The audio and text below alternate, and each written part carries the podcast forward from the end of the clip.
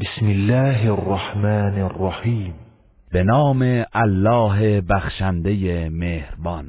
والعاديات ضبحا سوگند به اسبهای دونده که نفس زنان به سوی میدان جهاد پیش می رفتند فالموريات قدحا و سوگند به اسبهایی که با برخورد سمهایشان به سنگها جرقه آتش ایجاد کردند فالمغيرات صبحا با سوگند به اسبهایی که در صبحگاهان بر دشمن یورش برند فأثرن به نقعا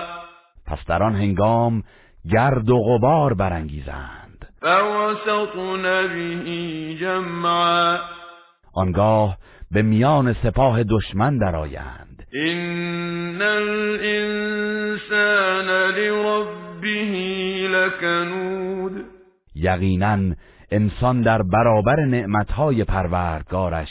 بسیار ناسپاس است وإنه على ذلك لشهيد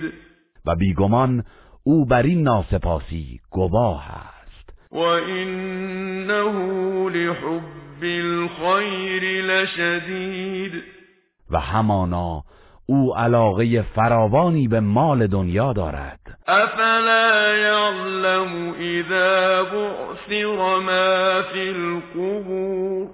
آیا او نمیداند که در آن روز آنچه در گور هاست همه زنده و برانگیخته شوند وحصل ما في